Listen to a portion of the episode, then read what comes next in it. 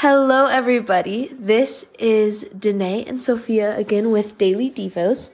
And one thing that stuck out to me in this passage um, was the verse that said, For I am not ashamed of the gospel, for it is the power of God for salvation to everyone who believes, to the Jew first, and also to the Greek.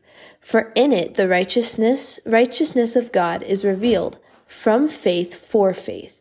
As it is written, the righteous shall live by faith. And just that picture of the righteousness is like living by faith is such a big thing in life and um, being sure of what we hope for and certain of things that we do not see. And it's just really stuck out to me of how yeah, the righteous shall live by faith.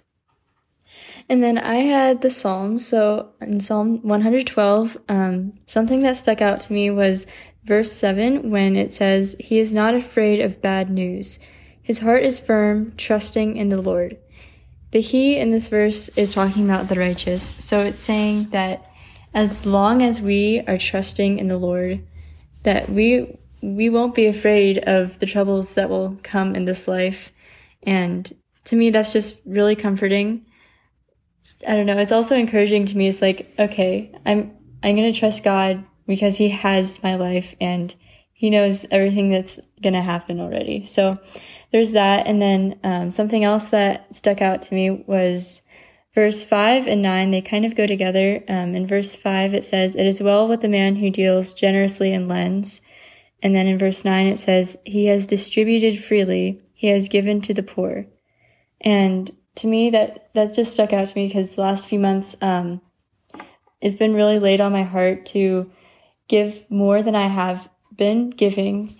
And it, when you think about giving, you think of material possessions and things, materials, but it's also pouring out your love to other people, giving your love to other people, your attention, and just really showing them that, you know, God loves them and we care about him and we care about them too. And yeah, so I just encourage you to um, give more freely, like this verse says. And then Danae has a prayer for us. Yes, I will close us in prayer. Um, dear God, thank you so much for just everything that you have given us in life. And I pray that as we go from here, that we will be able to um, lend that to other people and extend that helping hand. Um, be with us as we go from here. In Jesus' name, amen. Have a wonderful day.